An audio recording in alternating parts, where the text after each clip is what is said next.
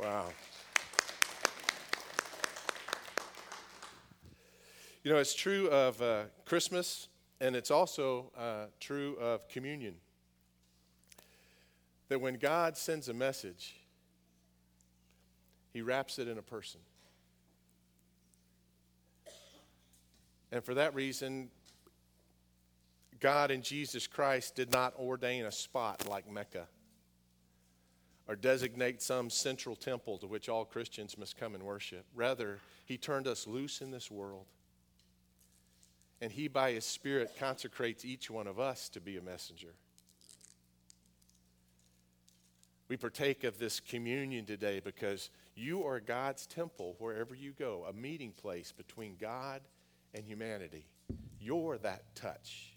You're that convergence point. In Scripture, we say that we are part of the priesthood of all believers. That's what that means. A priest represents God to people and people to God. That's your role now. And so, whether it's at Christmas or day by day, that first Christmas or this one, when God sends a message, He wraps it in a person. May His grace so live in you that you carry that message. On the night in which Jesus gave Himself up for us, He took bread, gave thanks to you, our Father, broke the bread, gave it to His disciples, and said, Take and eat. This is my body, which is broken for you.